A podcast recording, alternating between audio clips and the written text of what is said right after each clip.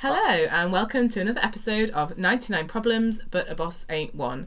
I'm Katie Carlisle, one of your co hosts, and I've been freelance for over five years running a Squarespace training and web design business. My name's Michelle Pratt. I'm your other co host, and I run a coaching and training business called Dive Deeper Development. And I always feel like we sound a little bit like the contestants on University Challenge when we introduce ourselves. Oh, I was thinking like the two Ronnies. or maybe when we close off with. so, today we are going to be talking about the problem of advice avalanche. Yes, I think we all, most people have come across an advice avalanche if you've ever set up your own business. And what we got us talking about this one is that we know that if you are starting a business, or perhaps it's uh, to you know new year, and maybe you are thinking this is the year I go self-employed or I go a bit freelance, or maybe you are taking your business to the next level and taking it up a notch or scaling upwards there is no shortage of people out there willing to dispense their well thought out advice, telling you how to run your business. And sometimes it's a bit overwhelming, the sheer volume of it, just how forcefully some people share it. And of course, uh, a lot of it is conflicting as well. And although it is almost always well meaning, I don't think most people try to intimidate you with their business advice. Some Sometimes there's a bit peacocking going on, but it can sometimes feel intimidating, I think, that they try and impress upon you certain rules for business that they've learnt the hard way perhaps and uh, they try to make help you avoid their mistakes. Of course these, this advice is based on their experience. It may not be fit for purpose so i thought we could talk about that a bit today. Definitely and i think it can actually not only just kind of confuse you it can actually make you really doubt yourself and make you feel bad because if they've told you you should be doing this thing and you're trying and you're not quite getting there then it's really easy to to go oh okay well I must be wrong then. I must be it must be me. Yeah. And, and, I think that is the default reaction for a lot of people. It's like, oh, okay, well, I mean, I'm, I'm, I'm following this advice and this person's doing really well. And so it's clearly my fault that I'm not doing it right. Yes, I'm not doing business the same way they're doing yeah. business. So yeah, so really absolutely. So what we thought we'd do is go over some of the kind of uh, bits of advice or themes that people or traps that people fall into, and basically we're going to probably tell you not to worry about them, exactly, and to find your own path. But um, and I am super paranoid now that over the last like 13 episodes we've totally given out loads of advice. So like quite open ended, massive like yeah disclaimer klaxon that obviously this is just our experience and us talking about how yeah. you might overcome problems. It's not a prescription. Yeah, and hopefully we don't tell people how to run their business, but give them some ideas of how they could run their business. Exactly. So the, one of the things that occurred to me then, Katie, is when I had told people I was going to go self-employed, I did get some really good advice and support from people who already run their own business. But the problem was, I think some of those people were so successful and so good at what they do, and they'd learned some really core business lessons which are really valuable and we're trying to impress them upon me i think with good intention to try and help me set my business off on the right foot so i wouldn't have to struggle. I think part of the problem was though that some of that stuff came across as so dogmatic that it made me pause, hold off putting off a business. So I think one of the ones was uh, the idea of what a proper business is. So some people say, or oh, a proper business does this, or a proper business does that, or there is a belief in some quarters that you're only running a proper business if you're earning passive income, and they talk very disparagingly about trading time for money. And I think I just got in my own head, it's quite a nerve wracking time leaving a job and setting up a business. I got it in my head, well, oh, I'm not doing it properly, it's not a proper business. And I was so scared of putting a foot wrong, I think I was dragging my heels and not really putting myself out there for fear of, uh, well, imposter syndrome we've, we've yeah, discussed. Yeah. And I'm not, you know, I'm not really doing it properly. Um, and I think one of the other ones that, that came up was, you know, well, you need to know who your customers are and what you're going to sell them. And I'm not being funny, but if you're starting from scratch and you've got a blank canvas going, well, who's your customer and what are their exact needs and how do you niche down to find them? How the hell am I supposed to know? You know, so um, I just didn't sell to anyone because, or sell anything to anyone because I'm like, well, I don't know what I'm selling and I don't know who I'm selling it to. Of course, the only way you're really going to find that out is to sell some stuff and work and out try. whether you like it and whether they like yeah. it. Both people like it, you're laughing, but in reality, uh, one of the one of the two parties is not going to be hundred percent satisfied yeah, there. and it's really interesting actually because in in kind of especially in the world of like kind of tech and development, there's this concept that I think we probably mentioned before about um, having a, a minimum viable product. So it's the idea that when you're developing, say, a new app or a new bit of software or something, that you you make something that is basically the kind of most basic fundamental version of the app that's still usable and works, so that you get it out into the world so people can test it and give you their feedback. So that means that rather than you spending three years crafting the most beautiful, wonderful app based on your assumptions and then releasing it out to the world only to find that's not how people want to use it. You start with a really kind of simplified version, start getting feedback, start getting input from people, and then basically you're crafting something that you know people are really interested in and engaged with because you're getting that feedback. Or if you're finding you're putting it out there and everyone's like, we don't get it, this is stupid, then you know that maybe that's not how it needs to be and then that's time to either say right okay we're going to shelve that project or back to the drawing board or let's make some tweaks so that it's clear what it does for people and it helps to avoid you wasting loads of time on stuff and that's a really you know that's a really well used kind of way of working in the tech industry but you don't really hear about minimum viable freelancing very often. No, not at all. And I think that the, it's it's an odd dis, you know disparity between how we work as freelancers because I don't think there is as much advice around kind of oh yeah you know if you don't know what you're doing then just try something and see you know put it out there and then get feedback from people and listen. And I think there is sometimes an expectation from people who are giving you advice that you have to know what you're doing from day one. And like I don't know I don't know about you, but like when I first went freelance, I just wanted to be freelance. I didn't really know what I wanted to do. I just knew I wanted to be my own boss.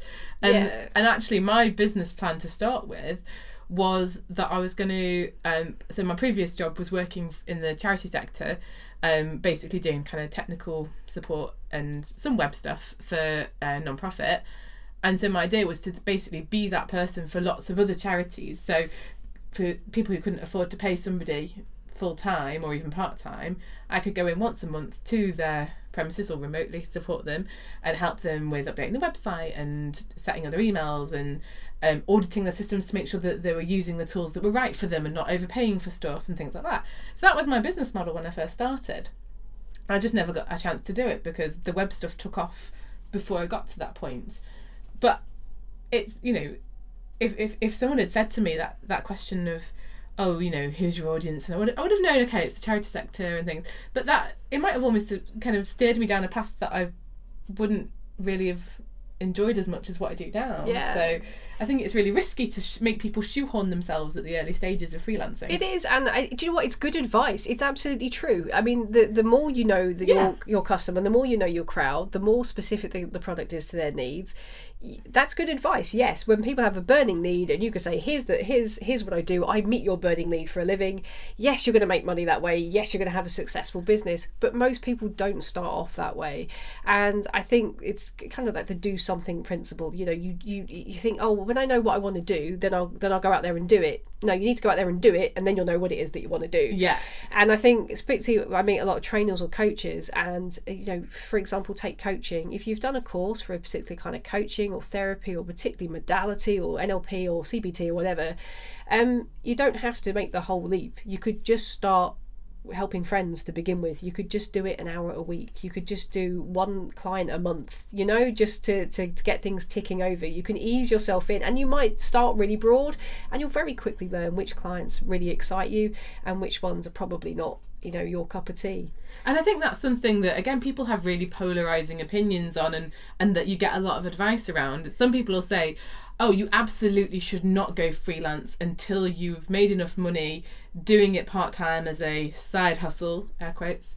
Um or or, or you know, like like I was literally listening to a podcast of um you know someone I really like I really like their podcast I really respect it but they were saying oh yeah you don't don't ever just jump in as a freelancer always make sure you kind of do it you know work part-time and, and get get to a point where you've got enough money and only when you're earning enough money to leave your job can you then go freelance and I was really surprised because I was like oh okay that's actually you know to, to outright say this is what you must do Yeah. it's just it's so it's right for some people and it's not right for other people other people say oh no you have to go full you have to really commit to it otherwise you're not going to be giving Have it the all your time to make the money to be able to survive, yeah, yeah. yeah and psychologically yeah you know you need to have the fear of failure to be able to really kind of push yourself forwards and everything. And yeah i just it, it's so it's so interesting. And actually for me i, I kind of you know wanted the the latter because i i knew that if i had any excuse to to not try, then I would probably take it.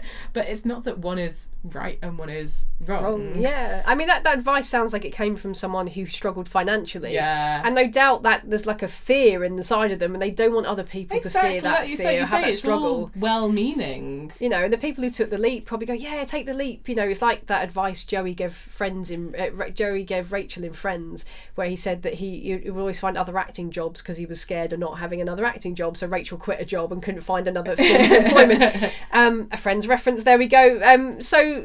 So, so some people that works. For some people, it, absolutely scares the crap out of them. They won't start, but it paralyzes them with fear. So there's no right or wrong answer with with that. And you know, asking someone what their niche is and asking someone what's your business plan, what's your strategy, and you don't even know what you're doing. You don't even know you should be limited or sold or whether you should. You know, how do you even do this business? Do I need a name? Do I all this stuff going around your head? So someone to ask you what's your strategy, what's your plan, what's your mission statement? It's really overwhelming. It's true. These things make a good business, but if you haven't got them, it doesn't mean you can't start. It's like putting a kid in a call center at 16 and say, "Tell me your career path." They don't know, do they? I mean, nobody does, and it's the same when you're a freelancer too. And I think as well, sometimes you know, some people go freelance because they've been made redundant, or they've you know they've managed to save up a little bit, and they've actually got a bit of a financial buffer. And literally, the whole plan is to use that financial buffer and that time to work out what they want to do.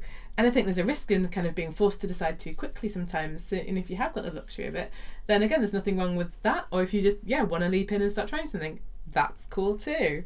And Yeah. so yeah, it's it's so funny.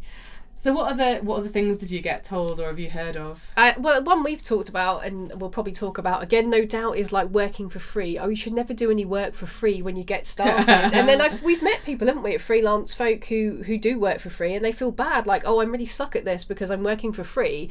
But actually, some of those people are are getting either experience, I mean, genuine profile, not like it's for the exposure air quotes, but they're genuinely getting um, cutting their teeth on a project where they will get profile for it or it will look good on their CV or portfolio. But also for some people, if they're a bit nervous or they don't believe they're good enough, yes, there's coaching you can do to help you with your self belief. But for some people, just doing a project where there's no pressure of high value contracts just to prove to themselves and to have a testimonial to be able to a case study that's just that little bit that they need to prove them to themselves. I mean, if you're doing that a year down the line and you're still not earning anything, fine. But I think to start off with, if you do a bit of free work, and I've actually spoken to other people that say, yes, do do free work, and I think that depends on industry to industry as well. I mean, in training, for example, or coaching. I would well coaching maybe you could start for free if you wanted. I would charge something, even if it's a nominal amount. But training, for example, you wouldn't go into the corporate world and train corporate clients for free. That would just be weird. So that's probably not appropriate. And I'd say no, don't. They've got the money and, and they should pay for your time. So it depends sometimes on the industry. Certain industries you need to get your foot in the door sometimes. And I think as well, it's it's kind of it's not this black and white kind of you either do no work, you know, do no free work, which is you know I think that's probably the most kind of divisive subject in the freelance community is people who say no. The, you know, there are campaigns called No Free Work, but that is more aimed at the sort of larger clients that I think expect Take freelancers to work people. on and do competitions and work on spec and stuff.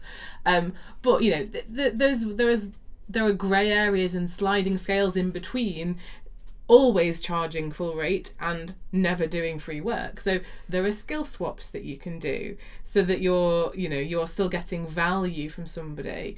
And you know, yeah there are nominal amounts you can charge so that people have again people value the work. It's like with events. If you if you have a free event you're lucky if you get 50% of people showing up because they haven't put value into it because there's nothing at stake from them if people have paid even like you know 50 quid or 25 quid or whatever it is they've put something of theirs at stake and they've got kind of i think you you've used the phrase skin in the game michelle yeah, so yeah, you're it gonna have one. that. Yeah. and i think you know that way then then people can still feel like they're getting some you know both people then feel good about it so like this is what one of the things I was saying earlier. Like the ideal kind of client or the ideal customer is the one who um, is is the one where you feel like you're getting a great rate and you're really getting you know you're getting kind of your costs covered and you feel like "Oh, can't believe I was able to charge that much. But they feel like they're getting a great deal and they're thinking, oh, How reasonable. can't, yeah, I can't believe we got it for that cheap. And actually, that's the ideal kind of middle. Both ground. people got value. Yeah, exactly. And when you're starting out, yeah, you do you do lack the confidence, and you maybe don't have the expertise, and so I think it's probably natural to Yeah. certainly charge a bit Well- bit less. But again, it's not. Some people just start as they mean to go on and start start high. And again, it's you know we are going to be we are going to be keep kind of repeating ourselves to say there's no right or wrong answer. yeah, I mean, yeah, But- absolutely. And and again, this advice is good. It is true. Um, it, as Katie says, if people have skin in the game, then they're going to value you more. So yes, it's good to charge your the what you want, and I think it is good advice to start by asking for what you want. You can always negotiate down, but I would definitely start there. And we've done other podcasts on why you should know your value. Yeah. Um, it, so this is true. This is all absolutely true. And yes, it is hard to put your rates up, but it's not impossible. Um, and so if you are getting value in some other way, you know, from a testimonial, a case study, a recommendation, a showcase, um, or you just want to do it for your own experience, or you're just passionate about the project and it makes you happy, then you're not a failure. You're not a loser if, or you haven't had, you know, you're not a mug if someone's got you to do it for free if you're getting something out of it too. So don't yeah, don't let that put you off from doing things that might be quite appealing. Yeah, exactly. And I think like, you know, I think some people like to just have a cause to champion and sometimes it's that and or, or sometimes you know it's it's it's something that normally something that went wrong for them and then they kind of latch onto it and and that becomes their thing they're like no you must always do this you must always do this. And like you say it's, it's well meaning And it's good advice. and it's yeah it's good advice. I think sometimes though there are some people who just who just they're not doing it in a well-meaning way and the advice avalanche isn't even one that has been set off accidentally but with good intent i think sometimes people just want to kind of make you feel like they know more than you Well, they like to feel important. Yeah. And it happens sometimes at networking events or in, in groups where you go along. I, I once had so when I first started my business, I um, booked a stand at a show at the Business Startup Show at the Excel conference in uh, Manchester, and I think I've told talked about this in a previous episode. Basically, had this like somewhat ramshackle stand with like cardboard furniture that I'd spray painted my logo and the words "websites woo yeah" on that I'd carted down on the train, and it was all a bit a bit amusing. Um, and and genuinely, this like old man in a suit who didn't particularly look like a startup, so I'm not quite sure what he was doing. But you know, startups come in all shapes and sizes. Um, he came over to me and literally told me off for not having sweets on my stand. yeah, because that's like- the main thing. He was yeah. like, and he didn't use the words young lady and wag his finger, but he may as well have done.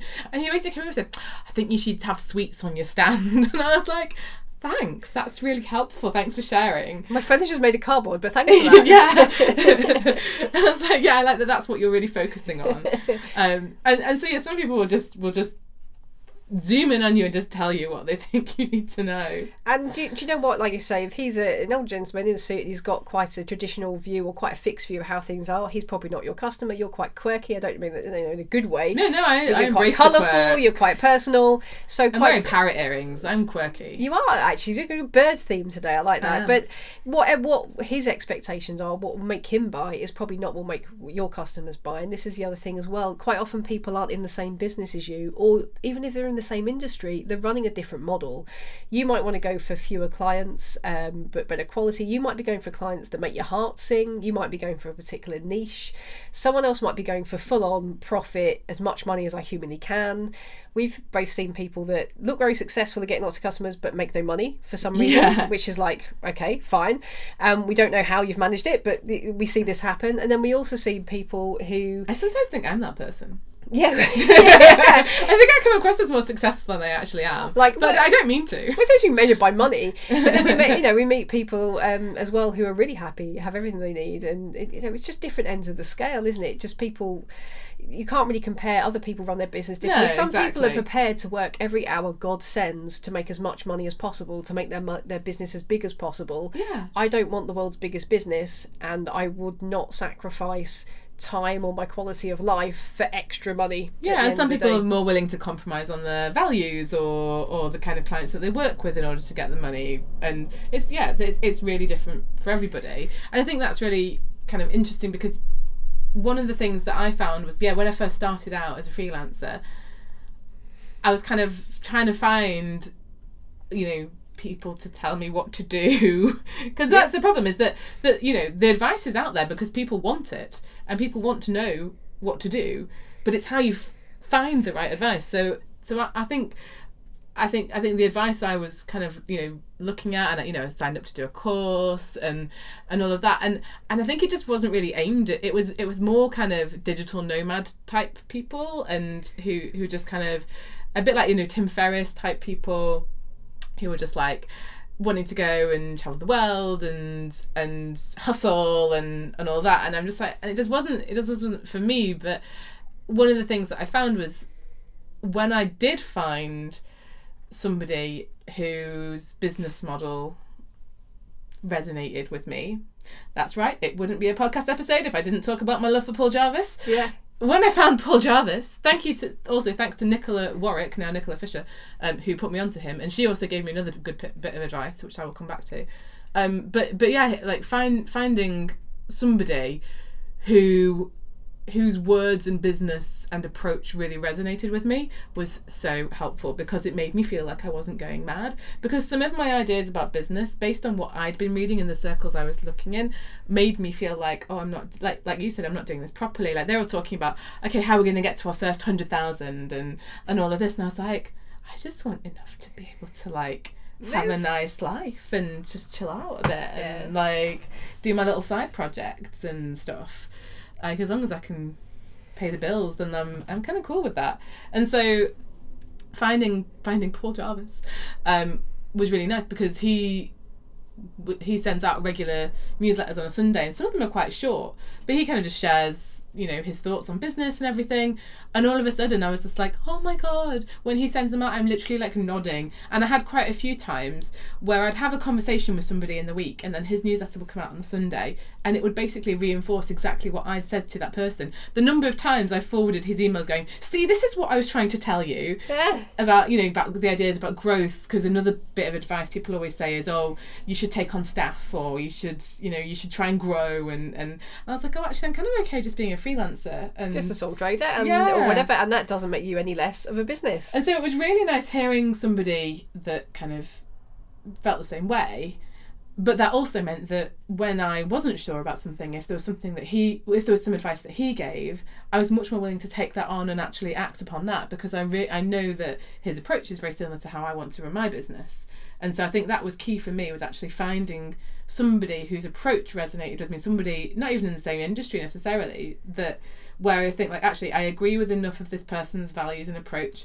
that when they do give advice, it's worth me listening. Yeah, and I think it's like I think a good point there, Katie. I think you're so desperate for advice. You want someone to tell you what you should do, and there are no shortage of people out there telling you what to do. So uh, a lot of people go to the local business centres if they're in the council runs one. A lot of people, your bank, if you set up a business bank account, will have some kind of business accelerator hub type I don't know, work co-working space. Um, there's organisations you can join, and they may be aimed so broadly that not everything they do will be aimed at you, but others are aimed specifically, or they get their funding specifically if you take on staff and grow, and that may not be the direction you go in. So just because they're for new businesses doesn't mean they're going to be a good fit for you. So don't worry about that. And the same if you're scaling up. You know, if we know we've got experienced freelancers listening to us, if they're looking to scale or take on staff or go to the next level, again, you'll have no shortage of people coming to you with advice. It's like you say, you've got to find the right advice for you and for what resonates. And you know, I, I found finally found a group of people that were my crowd who do what I do. And I remember being on a call. The lady offered a course, so I joined her course for new for new starters. And this is after being going for a couple of years. And I remember asking her, "Do I have a business?" And she went, "Michelle, based on what you've told me what you're doing, yes, you have a business. Oh, is that a business then? Yes, that's what a business is. Oh, I didn't really think of it as a business. Well, you sell services. You just sell to other businesses sometimes. You know, it's like, ah, yeah. I suppose I need to. You just start using that word in my mind. I need to start Yeah. thinking that way.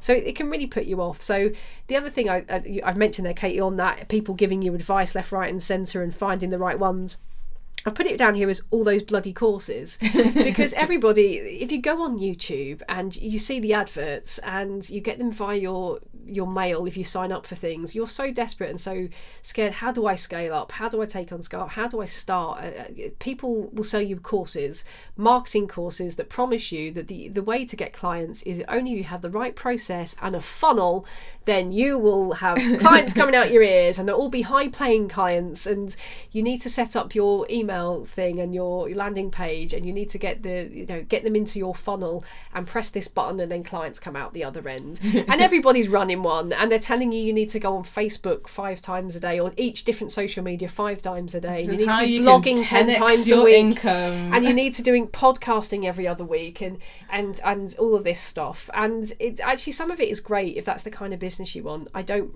particularly want to do a funnel type system. So I signed up some of these courses. I learned some great skills about marketing. Not that you'll notice if you've seen my marketing. I learned some great skills, uh, or at least learned what these things were and how they are done but actually word of mouth personal relationships is far more powerful. I get to work with who i get to want to work with. Uh, we can talk about money and value that we're both happy with and i get to manage my time and i do stuff that's passionate i don't really want to be at a laptop living the laptop lifestyle yeah. so so there's lots of bloody courses and actually one of the things I, and, and they all make the same assumption. I think some of the, a lot a lot of these courses make the same assumption, and that it is again going back to that growth and the marketing side of it. I'm a bit like you, Michelle. Like we've both said before, we're not neither of us feel like we're particularly brilliant at marketing. marketeers are we no. But I think we, I think we are. It's just actually how we market is different. yeah a bit more personal we we our marketing is through delivering a good job and having people that like working with us, so they tell other people. And That's actually, right. that's you know that that probably is marketing, but we're not really acknowledging that it is. yes that's true because we don't have a marketing machine we don't, we don't, we don't have the system that a trusted system that we use. Yeah. But I think there is, you know, that you will find that there are people with, um, not agendas exactly. Some people's agendas will be to make money for themselves through you. Um, you know, it's it's kind of like, oh, you can learn how to make six figures from me selling a course that's going to earn me six figures. that cost six figures Yeah. and it's like no. Sometimes these people just you know have agendas. Sometimes it's well-meaning, but they're just they're focused on an area that's not right for you. Yeah, and some of those courses are really good, but that's not just that's just one way to do business. And the other thing is, it's really tempting when you first start out and you are craving that advice, is to just do a ton of courses, but then that kind of almost reinforces the idea that oh, I'm not ready yet. I'm not good enough Yeah. to. I, I don't know enough to be able to go and, and be a freelancer yet. Yeah. I'm still cooking. Like I, you know, Stick a fork in you, you're done. yeah. So it's that like okay, well. Once once I feel more confident about this, then I'll go and get a client. I'll just need to do this with the course, and then I'll get a client. Yeah, I don't. And actually, like, yes, learning is really important. It's obviously one of the kind of things that they always say when you talk to successful people. They they focus on Yeah. their learning and development. You're a coach. Obviously, you do a lot of training around development. That's really important. But I think at some point you also just have to start, and then you can carry on learning alongside your work rather than using it as an excuse. At It's some so- point, you have to stop asking for advice and trust true. yourself. It's true. And that's my advice. Well, Take I- it or leave it. and there, that, that's the gospel truth. I did end up coaching a coach at a networking event once um, because she hadn't started any have any clients yet, but she'd done about five courses and she was really good. She was like she she knew her stuff. She clearly knew it, and and she had some really good ideas. And people were actually asking her to. For help, saying, "Please, can I help you? I really want your service, and yet still, I need to do another course." So yeah, I mean, it's it's it's it's tempting, particularly if you're feeling lost. Oh, but you know, oh, I must do this course. That will teach me. You don't need to know everything about marketing or sales or websites or finances. You do need to know that stuff at some point. You need some knowledge, but you don't need to learn it all before you start.